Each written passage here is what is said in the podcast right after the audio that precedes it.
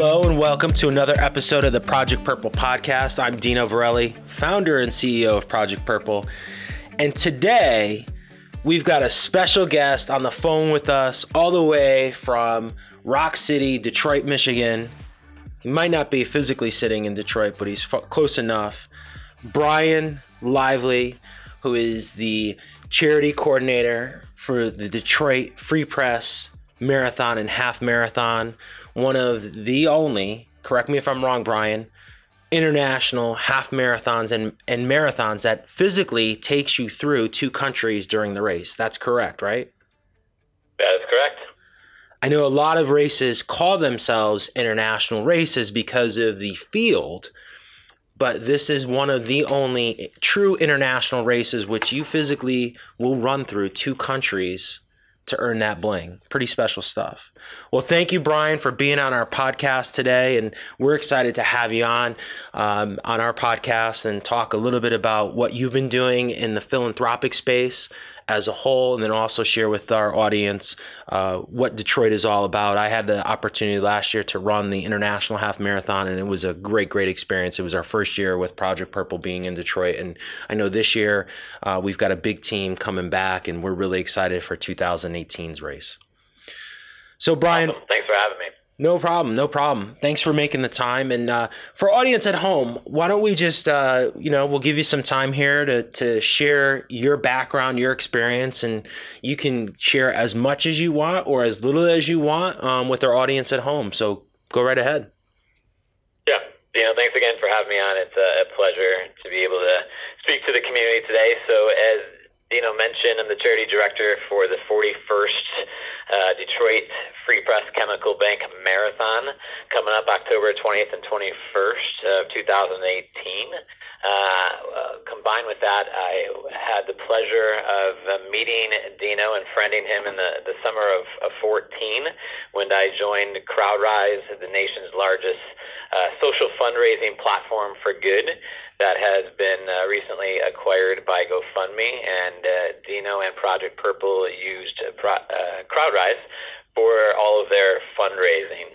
And so I joined uh, CrowdRise in June of 14 as their VP of Sales and Customer Success.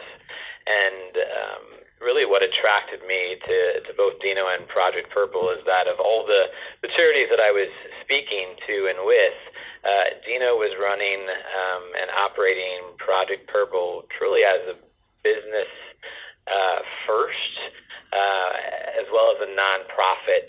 Uh, I don't want to say second, but in, in tandem with the business aspect, which is very rare to the overall nonprofit organization space.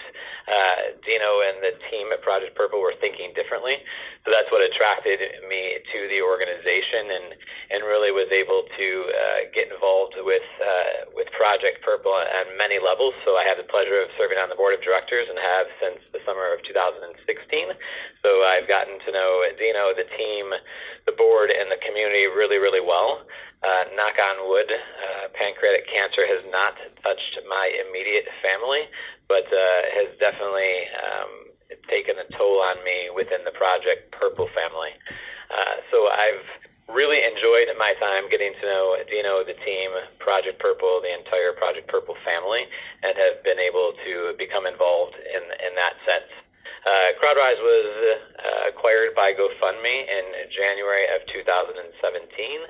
I committed to, to stay on through the transition and then parted ways uh, July 1st of last year and was able to successfully start my own uh, consulting um, company that was able to touch everything that I really was passionate about. So the endurance space, I'm a, I'm a runner. I've competed in uh, almost a dozen and a half marathons, uh, countless half marathons and 10Ks and 5Ks and all that kind of fun stuff. It's a part of who I am from the endurance space. Uh, so wanted to be able to really remain within the charitable endurance community. Uh, so I'm partnering with the likes of Detroit Marathons of the world, great events, uh, great um, charities. I, I partner up with a bunch of local Detroit charities, and you know I am in fact sitting in uh, lovely Detroit uh, this sunny afternoon, 80 and sunny, which isn't always the case here in Detroit, and um, uh, working with events, um, marketing companies and the like really being able to have an impact on the overall charitable community, which I, I truly enjoy. I also have the pleasure of serving on the board of directors for Running USA, which is the governing body of running for for the state. So lots of fun stuff. Uh, I'm really excited about the opportunity to be the charity director for Detroit Marathon, the 41st Detroit Marathon this coming fall. I'm even more excited that Project Purple had a successful first year and is going to be involved a second year. Um, and as Dino mentioned, it really is the only true international marathon and half marathon. So it crosses into Canada, miles uh, three through eight, uh, both for the full and the international half. But the entire weekend actually consists of five different events. So the full marathon, the international half, for those that don't want to go into uh, Canada, we have a U.S. only half. We also have a 5K on Saturday, as well as a competitive one mile. And the Detroit Marathon team has done a really nice job this year being able to uh, incorporate um, some challenges. So you can compete in three or four of the events over the two day weekend and earn special bling uh, and medals along the way. So some really fun stuff.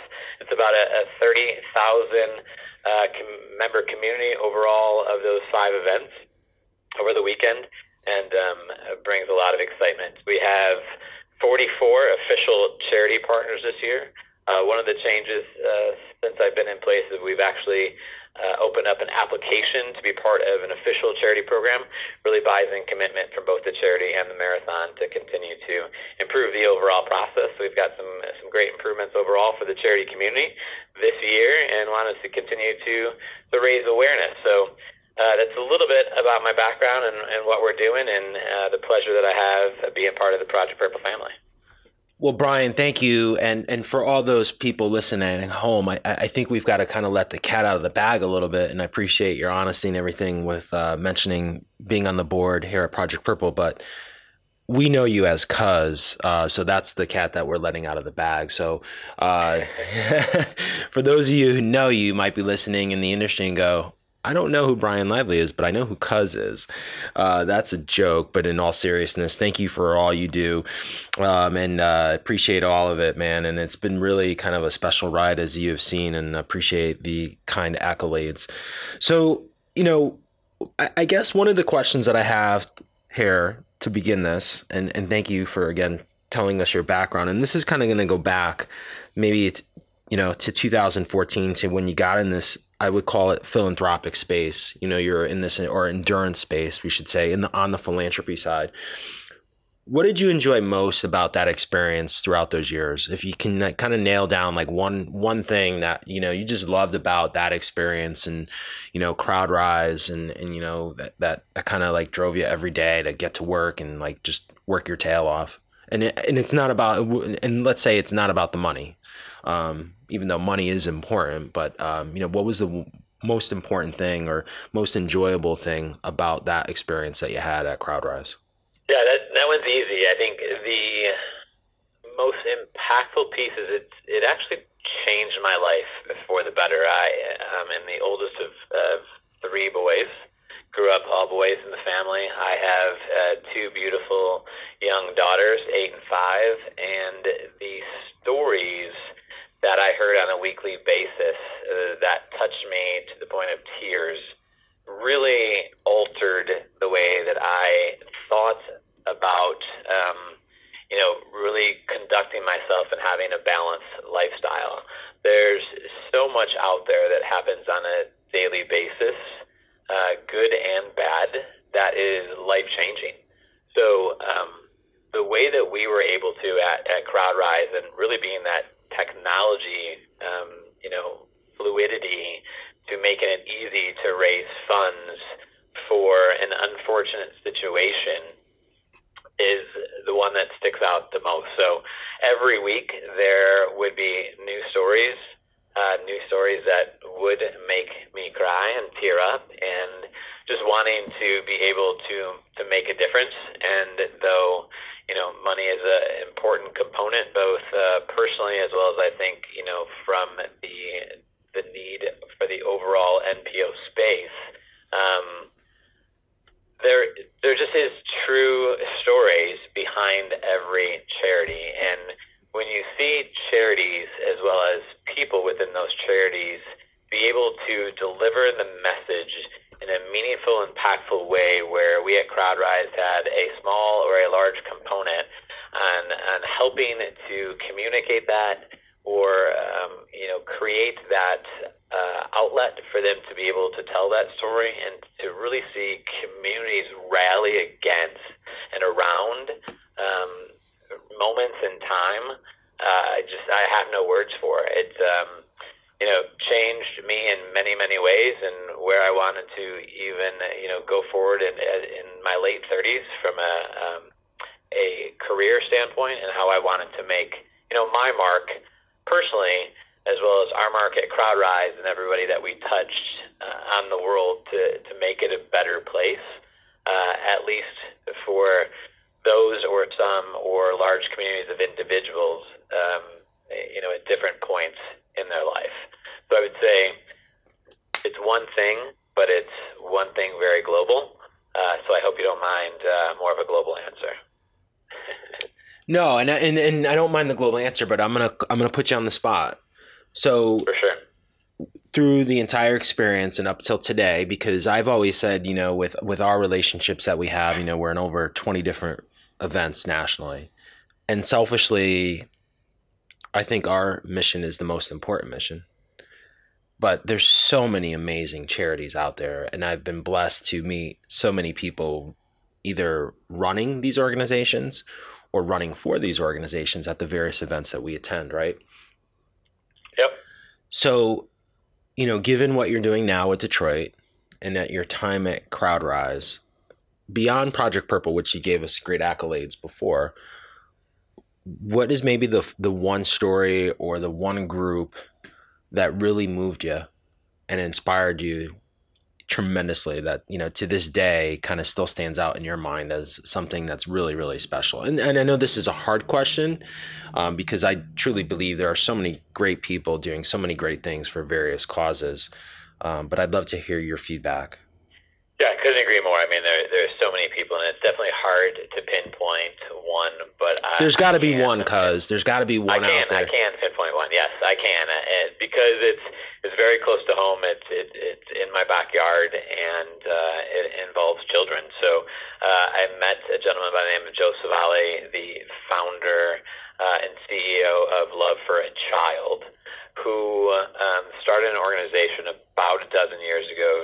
shortly after college, and it, it really um, the whole mission is to assist foster children um, become better people. So both within the foster community or with new children that are quote unquote uh, broken because of their previous life or lifestyle, and to be able to help them transition into foster care and to be high functioning adults um, uh, just hit too close to home. Again, it's uh, in my backyard. The county that I live in is one of the counties that Joe and his team serve, and to hear the stories, which I will not repeat, uh, of how they come across uh, some of these children, uh, why, and to meet the children themselves. There's just uh, there's just no words, and then to see because he started this uh, roughly 12 years ago to see them now graduating from high school with all honors and,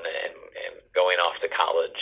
Um, I just think we as adults can be so much better, and, and we should. And uh, while uh, my children have a great place at home with two loving parents, that's not always the case. And how can we support them differently? So um, I would say it's um, I don't prefer to say it like this, but it's easy because it's close to home, but it, it's in my backyard, and we're making a difference, and, and we're changing lives at an early point in time to uh, to make sure that they're very successful throughout their in, entire adulthood. That's pretty special stuff, man. Um, and I appreciate you sharing that story. And I think that's something that uh, really resonates, hopefully, with a lot of our listeners. Is you know, uh, you know, creating a positive impact for those in need, and whether that's cancer, you know, in this case, foster children.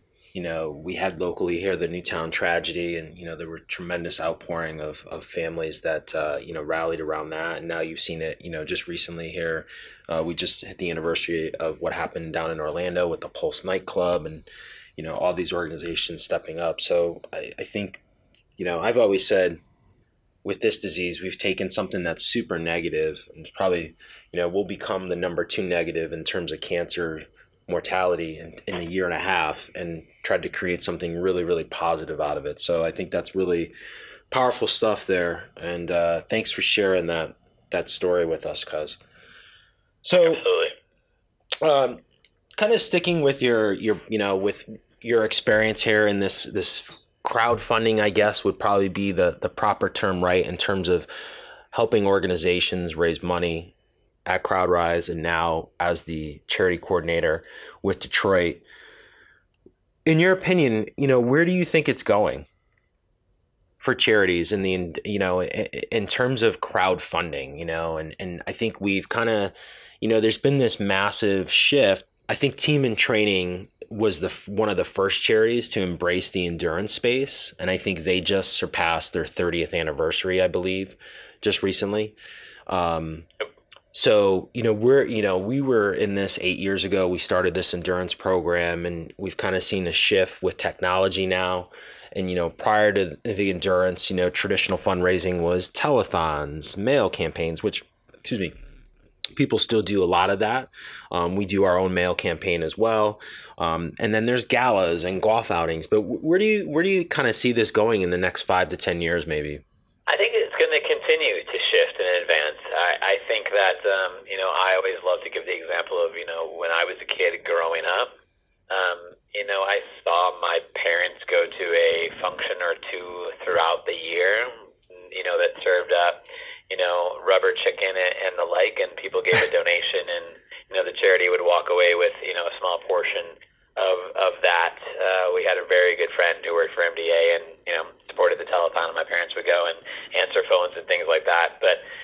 It, has transitioned so much over time into it, it really is. I hate to say it's a it's a you know a millennial piece of the puzzle as well, but everybody now for the most part has some charitable component to them, uh, really because of uh, technology and the the advancements within you know just media in general. Of um, you know everybody's connected at all times. I mean, I think a lot of things that are going on today went on in the 80s and 90s, and uh, we just didn't know about them as easily because they weren't communicated and we didn't have the number of channels that we do today for communication. So I do think charity in general, where it, it's either volunteerism, um, financial support, um, you know, health related and whatnot, is going to continue to morph and become more prevalent across the board because it's now hitting home, and everyone, unfortunately, know someone who's been diagnosed with cancer, who's passed from cancer, who's beaten cancer. Um, it's not, you know, more of a skeptical or a rarity like it once was. So I think there will be continued advancements both from a technology space because it will have to continue to be easy for people to donate, support, volunteer than it ever has been because everybody's lives continue to get busier and busier and, and, and more connected and, and wanting to do more and more. So I think as far as, you know, specifically technology, um, it will continue to advance. I mean, you know, what we're using today is technically outdated because somebody's working on the next version of the next app of the next whatever. Um, I think that uh, more charities will hit the space, uh, but I think the, that more charities that hit the space, others will continue to die if they don't stay relevant. So ensuring that they have the right people who are running the organizations is crucial. Uh, making sure you have a myriad of talent on the teams, um, you know, and then I think they're going to continue to be to be more local. So uh, people want to do special things for their friends and family who have been touched in some manner with uh, disease or death or mishap, and uh, they'll continue to become more prevalent. But I, I do believe that the number of charities that enter the space, a similar amount of charities will exit the space because they just won't be staffed or ran appropriately from that standpoint. But you know, with you know, I'm I'm outdated already because I'm probably still primarily on Facebook and and not on Twitter or Instagram. Um, but that's self-chosen. so I think that uh, yeah, you, know, you need to get on Twitter. Will come out, and the next the next piece will will evolve to uh, continue to make sure that the majority of the audience is captured. Yeah, you need to get on Twitter because then you'll know what's going on globally with our uh, current president. Um, if you're not on Twitter, you don't know what's going on with politics today. It seems like, which is uh, not sarcasm. That's actually the the harsh reality, I guess, or the bleak reality of what's going on in our world today. Well, so to stay on that, and, and I appreciate the the feedback, and I, I agree with you. Like on your end, you know, being and maybe there's something that you guys can share with Detroit that you're working on this year. You know, what is that next technology shift? And I know when you know, looking back at our relationship at CrowdRise, you know, I think we we didn't even have like mobile capability when we started working with you guys in like 14 i think that was like so it's it's kind of fascinating you know going four years forward where like now it's i think it's yep. what like 70% of all the application all the donations are done on mobile devices now you know versus That's desktop. So it's just fascinating where in in little less than four years we've seen this dramatic shift in smartphones. And naturally a lot of that's been predicated on you know apple and samsung in the market and you know advances in technology. But maybe share with us if you can um, if you're allowed to, maybe one or two things that you see potentially being a game changer here in the next two to three years with technology uh, on the on the side of what you're dealing with on the, as a coordinator um, there at the charities and, and quite possibly maybe even with the races potentially.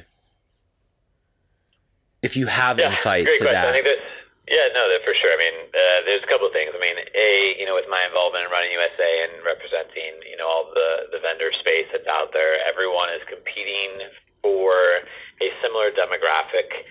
Um, you know, as far as the number of runners, and, and there's so many races and events across the country. I mean, Project Purple alone is involved in over 20 of those, and and those are, you know, major events, and a lot of events are, you know, put on uh, by the charity themselves to some degree.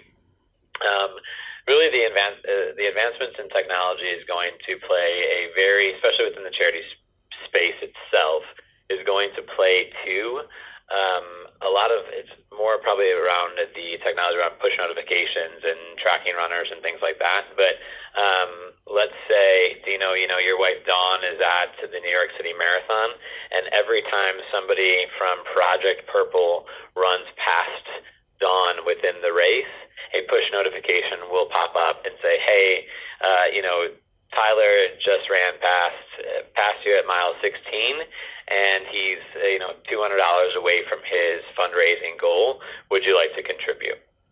So it's going to be involving the audience within the endurance event, and how can we actually do that? So outside of you know my wife can track me at any race no matter what where I'm at, and you know unfortunately if I have to slow down or step aside, she knows it. She knows that as well. But um, it's going to be just as easy to recognize the charity field and react accordingly at certain um, you know uh, specified points along the course. So I think that's going to be what is going to be the most impactful in the next 12 to 24 months is that we will see more donations being driven on race event day than ever before because everybody wants to be involved in the action. You know, when I donate $100 to, you know, a fellow board member for Project Purple running X marathon, I want to make sure that he or she actually completes the race, right? Mm-hmm. I want to know how they're doing. I want to be involved. I want my hundred dollars to work work for me as well. So if I'm able to be able to see that and say like, hey, Alex is doing so great, uh, he's surpassing his expected time. I'm going to send fifty dollars more to reward him. That's one component. One component, excuse me, on the spectator standpoint. On the participant standpoint, it's going to be as inclusive. So as you ran past, you know, your wife Dawn, um, and she gives you an extra twenty five bucks, it's going to communicate to you like, "Hey, Dawn just donated twenty five dollars to your campaign. Keep going." So it's going to be more involvement from the technology side for both the spectator and the participant to get to their comprehensive goals faster. It's pretty damn exciting. So I've got an idea for you, and I don't know if this has ever been uh, thought about. I'm sure it has, but maybe someone will listen to this and take the idea and run with it. Let's put it that way. so what if?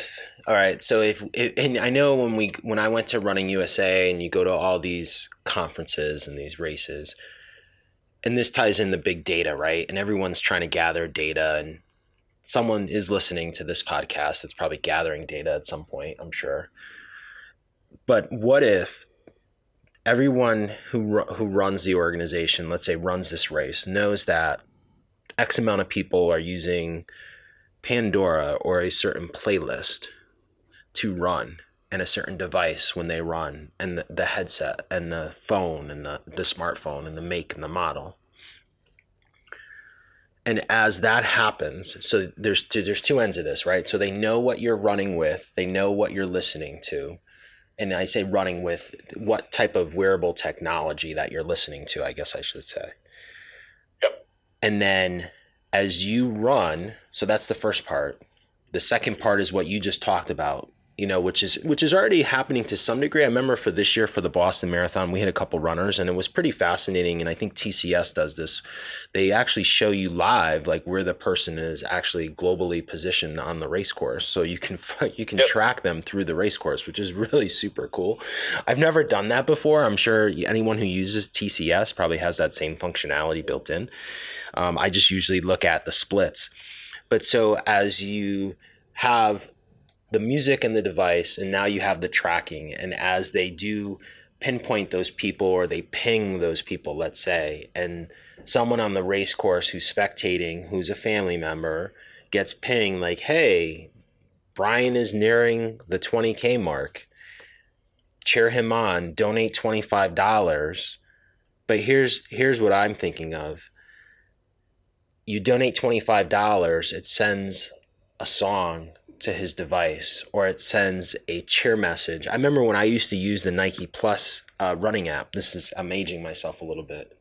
Um, they had that first watch, that first like uh, watch, and then the, I I went to the app on the smartphone, and I remember as I hit milestones, I would get congratulation videos after on the app from like various Nike track and field athletes. And I remember like once was it was Shalane, like, hey, congratulations, you set a record in your you, you know, you set a PR in your 5K time. Or Allyson Felix was one of them. I think like you know, oh, you you just ran your fastest mile. How cool would that be as these people donate to send that message electronically, um, and then as you hit a goal, you know, your favorite song comes on or you know i remember going back to again my days of this nike excuse me nike run app. You had these power songs you know within your playlist that you could create. So like when you hit the wall you played the power song because it would power yeah. through that wall. So that would be really fascinating to see because and i don't know if that combination of uh, you know using your smartphone and your wearable technology to because I mean it'd be fascinating and I don't know the statistic. I mean I'm I'm surprised that um, I know back after 2013 they kind of put a kibosh on the headphones in some of the races. I think more from a safety issue, and then I think that slowly was integrated back into it. I believe. Um, yep. You know, and and it's, and it's fascinating still. I think now with technology, I mean, I I, we were just in the Lincoln Marathon a couple weeks back, and there were people with like those big beats.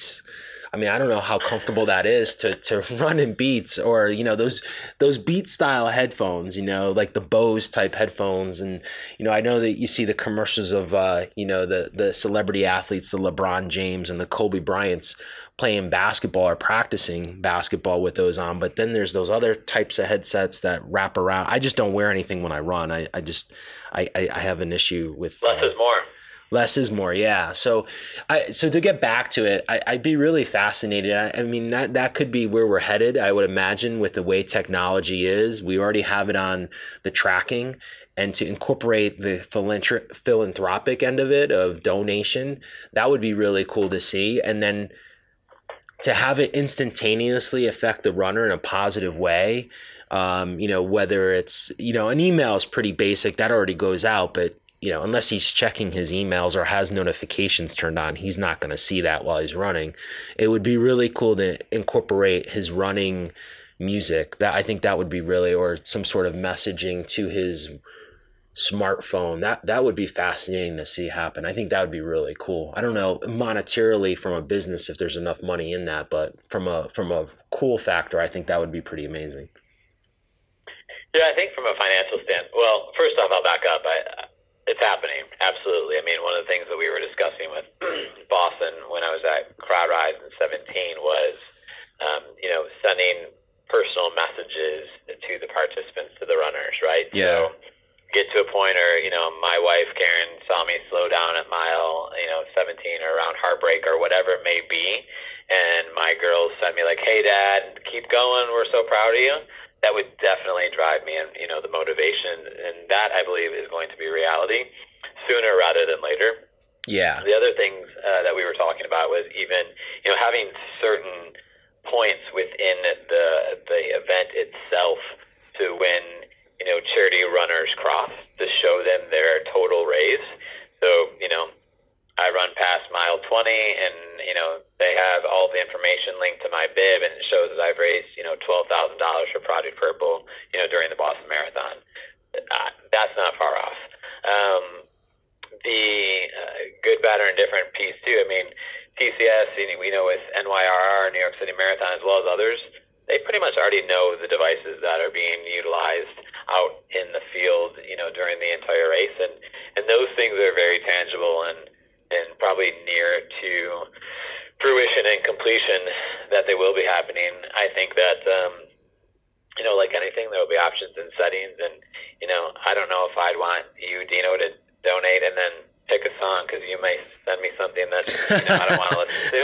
yeah. But um, don't mess with my playlist. But yeah. uh, I think there's a lot of ways to incorporate you know the audience and and whatnot as well as well as you know from the participant standpoint you know I message all of my donors before every race uh, thank them let them know that I'm so excited to be a part of the event that day you know cheer me on and uh, you know who I'm running for and why and um, you know tell that story so that they're as connected as humanly possible throughout that piece and if they could all you know give me some motivation along the course um, I can only imagine my time will be better.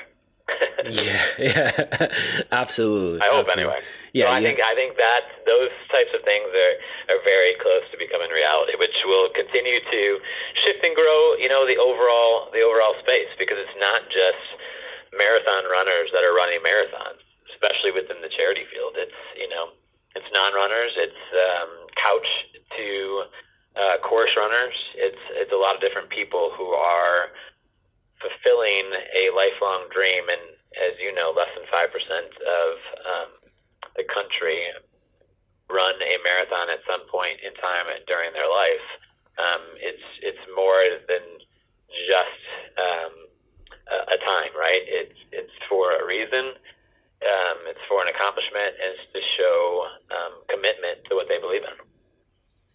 Yeah, it's it's pretty fascinating stuff. I mean, I'm kind of uh, not geeked out, but really excited to see where it goes because it's pretty fascinating if we just take a step back and see where in four years, you know, where it's come. Um, and that's been kind of the lion's share of our volume and our involvement in a lot of races. And um, technology is a great thing, I think, when it's embraced, and in particular in the philanthropic space. I think something that you said before, um, you know, if you embrace it and you stay with it, um, can really be a tremendous asset to your business in the ph- philanthropic space. So that's that's really where I I'm getting excited about it and hopefully seeing it benefit Absolutely. us to help more people in the future. So to just stay on that topic, stay in the crowdfunding and charitable space. Um, what are some of the changes? You know, we're talking about like benefits here, but what are some of the changes that you see? And and you may have already answered this potentially.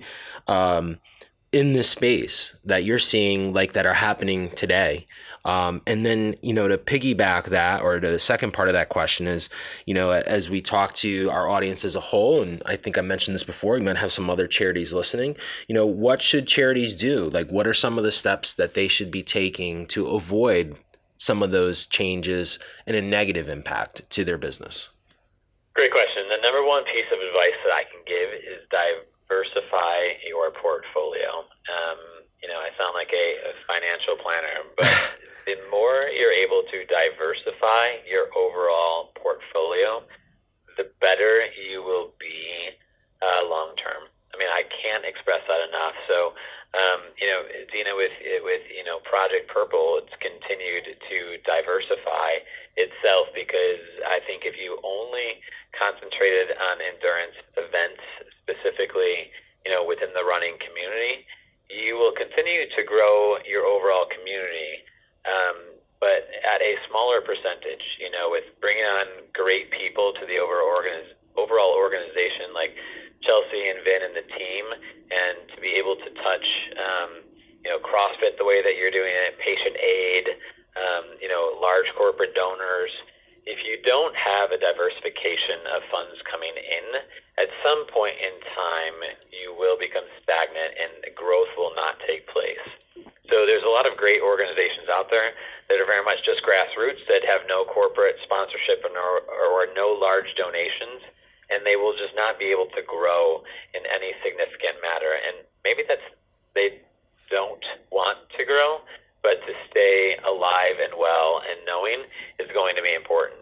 Um, same thing, uh, true, uh, deems to be very true on the opposite end. I mean, if you are an organization that's fully funded by large grants and large private donors and or celebrities or the like, but don't have a community of individuals to support your brand, and I use that um, wording very specifically.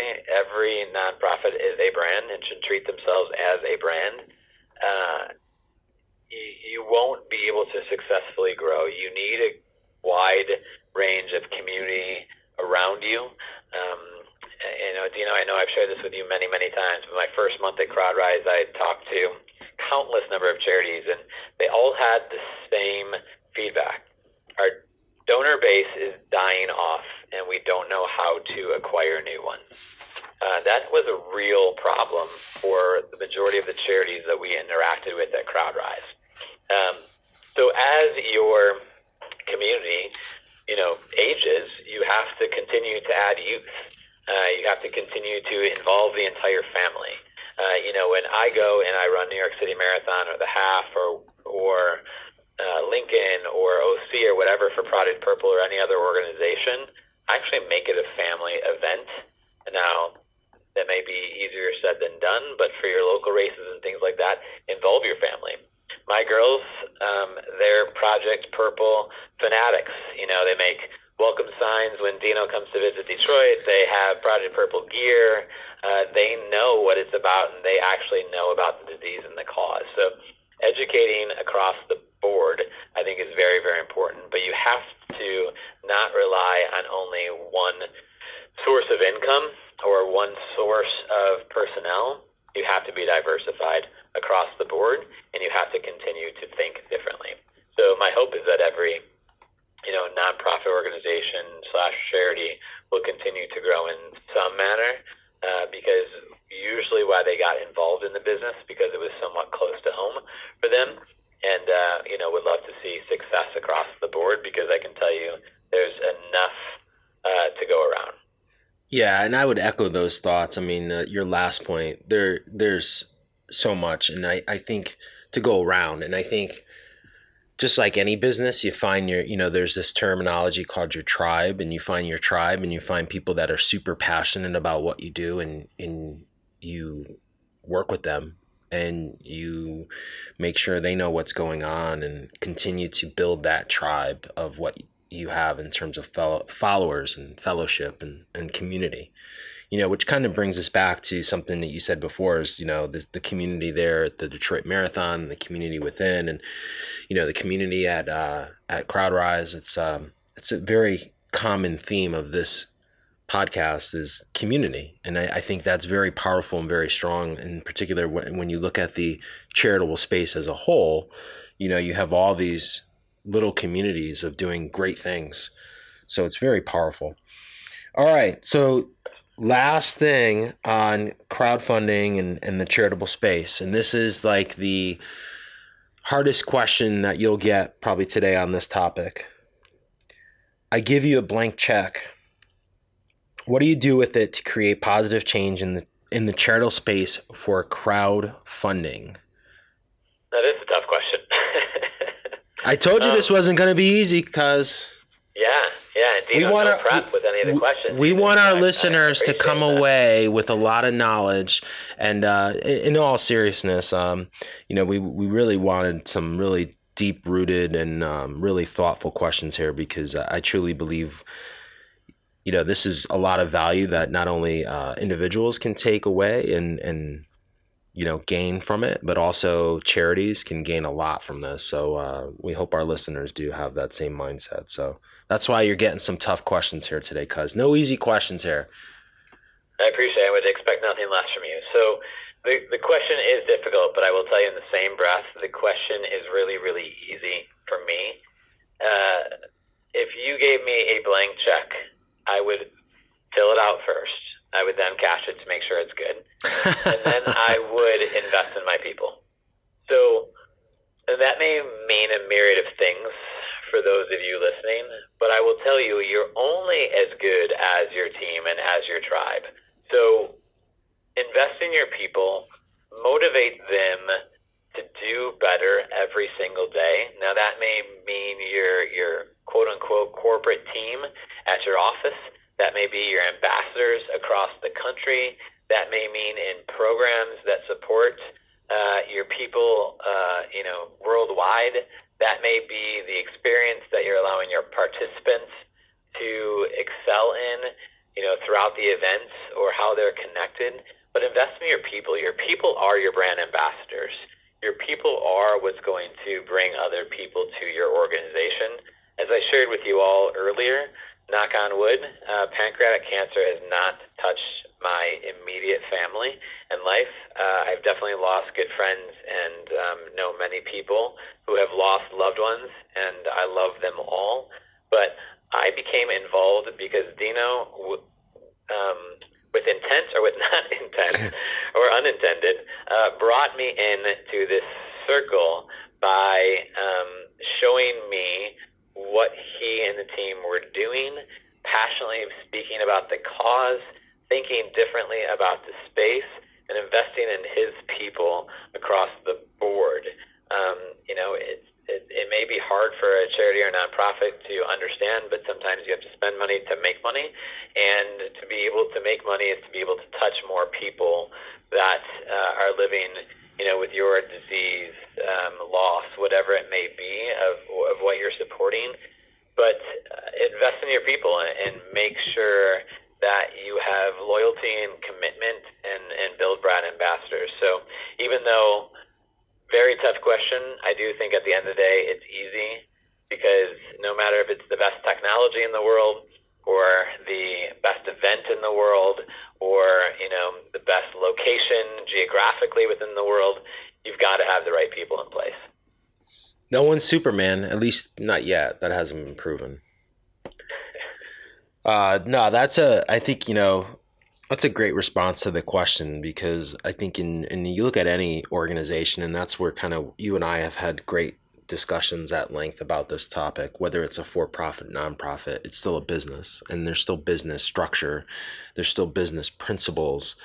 Doesn't matter, you know, what your your coding is on your IRS form, um, and you're only as good as the people that you surround yourself around with within your organization. And I've always said too, you look at someone's character, you can tell a lot from a person if you look at their five closest friends you know, and what they're made of. And so, you know, it, there's truly something to be said about the people that you have in your circle or, you know, within your organization or within your tribe, you know, the many terms that we can use.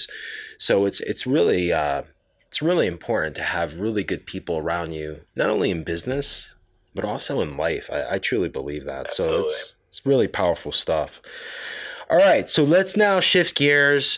We're gonna shift kind of not 180 degrees, but let's talk about Detroit because you're doing a great job there this year as taking over the charity, um, you know, being the charity coordinator. And I had the pleasure of uh, of doing Detroit last year, the half marathon, and I thought because it was a great race. The weather, you you and I started the race together. I know uh, we had your buddy there, and uh, you kind of uh, I felt good that day, and you did the uh, you did the good thing and hung with your buddy, and I was a little bit ahead of you guys. But we did start the race together, and I will say this: in all my years of running, which isn't a lifetime, but it's it's fairly significant in the past eight years. The amount of races I've done, I, I don't I don't know how many halves. I think it's close to over fifty, possibly. Don't quote me on that. I don't want anyone coming trolling me and saying, "Hey, I looked up on Athlinks and it's only thirty-eight, but it's a lot in my mind. I think anytime you go over a bridge is really cool. And I think that's one of the things with Detroit. The course is really cool because uh, you go over a bridge, but you also go into Canada. You go into another country, which is really, really cool. So let's talk a little bit about the race itself. Um, you know, what do you think, in your opinion? And, and you've done the race more than once, right? You've done it in years prior, I believe, correct? Absolutely. And and being a lifelong resident of Michigan, you grew up and born and raised in the Detroit area. What do you think is the best thing about that race? And and you know we'll use the, the race as a whole. And when we say race, I'm meaning you know the whole weekend because Saturday you have the 5K, Sunday you do the half, and you do the full. Um, and there's also a relay um, portion as well for the full marathon. Yeah, the best thing about the uh, Detroit Free Press Chemical Bank Marathon in, in totality is the continued advancement. I mean, as a native to Metro Detroit, um, as most of you probably on this call know, Detroit hasn't always had the best reputation. Um, it's continued to evolve and improve, and the community is a little gritty and very passionate about Detroit. So the vibe on you know race weekend, especially race mornings, either Saturday or Sunday, is just through the roof. You feel really special to be a part of the community, and our course is it's it's one of a kind across the entire country. It's the only true international um, you know marathon and half marathon, and uh, you're fully supported on on both sides. It's um, it's fun. To, we start early in the morning. It's always dark. It's it's usually a, a pretty good temperature for the most part. Um, you start and you go, and the Ambassador Bridge is just lit up, and and you get to run over the bridge, and you can you know see from the states, you know, into Canada. You get into Canada and and border control, which you know normally think wouldn't be that fun. It's fun, and they're excited that you're there, and they're cheering you on, and you get five beautiful miles along the uh, the Windsor coast from uh, uh, you know, along the Canadian side of the border there before you go into the tunnel and actually come back into the States and into Detroit. So you get to experience it two different ways. You can go in and out of, of uh, you know, Detroit into Windsor, in, into Canada through the bridge or the tunnel. You get to experience both on race day. So go over the bridge into Canada and then come back through the tunnel. And, and once you come out of the tunnel, which is pretty much mile marker eight, and you just see the massive fans and cheering sections welcome you back to what has continued to improve year over year the landscape of Detroit. It's pretty amazing. We had our first all team um, Detroit Marathon staff team meeting uh, about a month ago, and the operations director was just kind of laughing and saying, "This uh, much more difficult year over year over year because up until about four years ago, there wasn't a soul on the street, you know, the night before the marathon, so they could start setting up at 11 o'clock and barricade off and get everything ready. Now the nightlife in Detroit is is out and about until three and four in the morning, so we have a shortened period of time to actually get the event ready to take off and and go. And so I just think the the hometown, 80% of the running population is from uh, Michigan. There's a good portion from Canada, and then you know usually there's about 35 plus states that are represented. So people are coming from everywhere, but it's a true hometown feel for the event.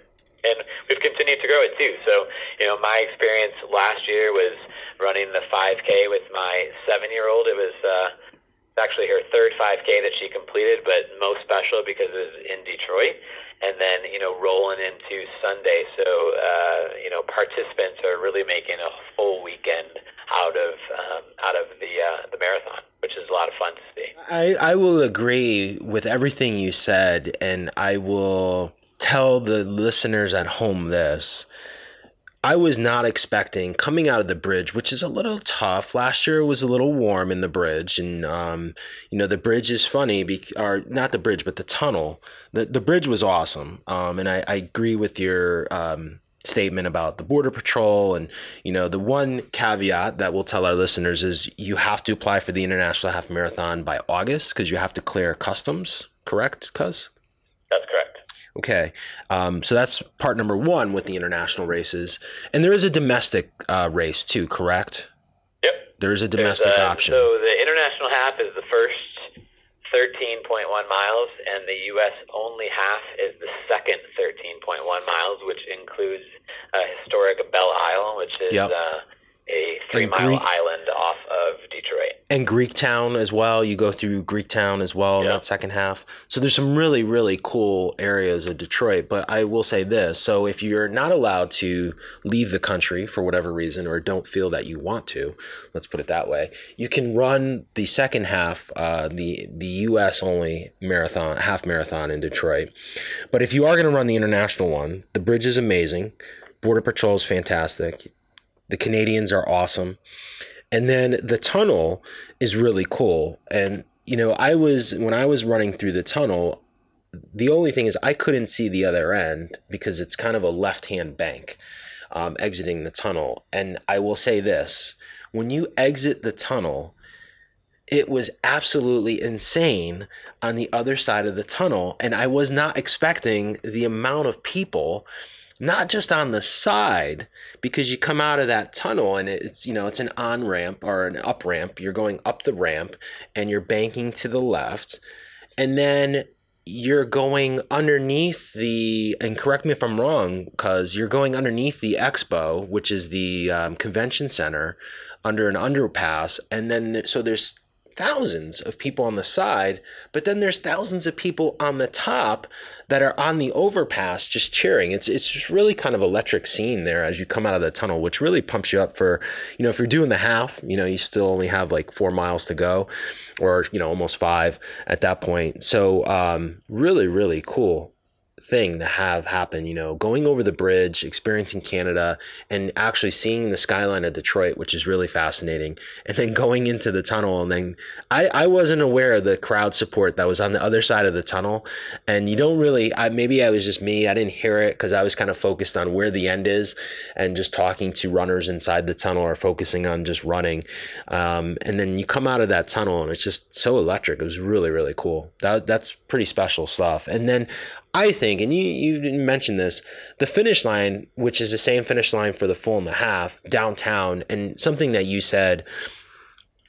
I was blown away with Detroit last year, just the city and how cool it is. I think is, you know, really, really cool. And I think you and I talked about this last year and no offense to the TGI Fridays and the Ruby Tuesdays of the world, but uh, there's some really, really cool spots. And it seems like Detroit has done a great job in this whole revitalization, which I know has taken years. Um, but you go through some really cool areas and then you head down into Main Street back to the start line, and the finish is really cool. Um, you know, there's crowds on both sides, there's thousands of people cheering you on. You're right in the heart of downtown Detroit, and uh, really, really cool race. And they did a really good job. Hats off to the the folks there that organized that race because there are a lot of people. As you said, I think last year. I think on race day with the half and the full, I think there was close to 27,000, I think they said, or 25,000 just doing the half and the, the two full. So it was just really, really cool to see that many people. I think logistically, any race that you know, is over 5,000 people to get people moving around whether it's 26 miles or 13 miles, when you have the masses of people, then not only you have thousands of fans, to just keep that all coordinated is just really, really cool. So they do a great job. Absolutely. And I, I think um, you know that, that Detroit. If you haven't run Detroit, um, you know we still have spots for the half, the full, either half, as long as you get in before August for the international half. But uh, is a great event, and we're really looking forward to uh, to this year's team. All right, so one last question um, is if you can share, um, if you know of anything for maybe the listeners at home that have run Detroit, is there anything different from last year's race or in years prior that you can share with us that is different this year for the 2018 version? Uh, yeah, every year because of all the construction and all of the improvements in downtown Detroit, the course will continue to be updated. so look out for uh, potential changes in the course. Uh, second is there's a big push on making the starting corrals more seamless. So trying to stretch out a little bit, uh, potentially maybe even getting charity some of their own space. So we're looking at doing some really cool, unique things there as well. And then I think the one of the coolest things about Detroit too, and it will continue to improve. And there's some there's some really cool this year. Is just all the entertainment along the course, as you know, known as uh, the Motor City, um, and where so much music has been produced from. You know, legends like you know. Um, Madonna and, and, and Journey Eminem and so on, so Kid Rock and so on and so forth, right? Temptations, all the kind of old school stuff too. Is that we just continue to have some of the best acts and entertainment along the course, so you can see some really cool things happening there. And as always, you know, for those of you that love the bling, the medals continue to improve, but they are all based around Motor City. So there's a collective series that you can get attached to if you uh, run the marathon or the half uh, continuously year after year. So all good stuff. We're really awesome. excited about it all. Well, we're excited, as I said, you know, to be part of it again, bigger and better. Thank you for all you do for the charitable community. Thank you for all you do for Project Purple. And one last thing, Brian, if our audience at home wants to reach out to you, where could they find you and potentially maybe use your services if there are other charities out there uh, looking to consult or uh, just have questions? Is there a way that they can get a hold of you? Yeah, absolutely. Um, you know, I am the proud uh, founder and owner of ACL Squared Consulting. Uh, you can email me at lively, L-I-V-E-L-Y, period, Brian, B-R-Y-A-N, at gmail dot com. Find me on LinkedIn, or you can just uh, search for ACL Squared Consulting, and I'll pop up. Be more than happy to have uh, some open conversations, see if there's opportunity to assist, and, and go from there. Awesome. Well, hey, Brian, cuz thank you for the time today. This has been awesome. Uh, thank you again for all you do for everyone in the charitable space, and most importantly for us here at Project Purple. Uh, we couldn't do the things that we are doing without the support of our great board, and, and you're a big part of that. So thank you once again, and uh, thanks for the time. Absolutely. Thanks for having me, and uh, we are Project Purple.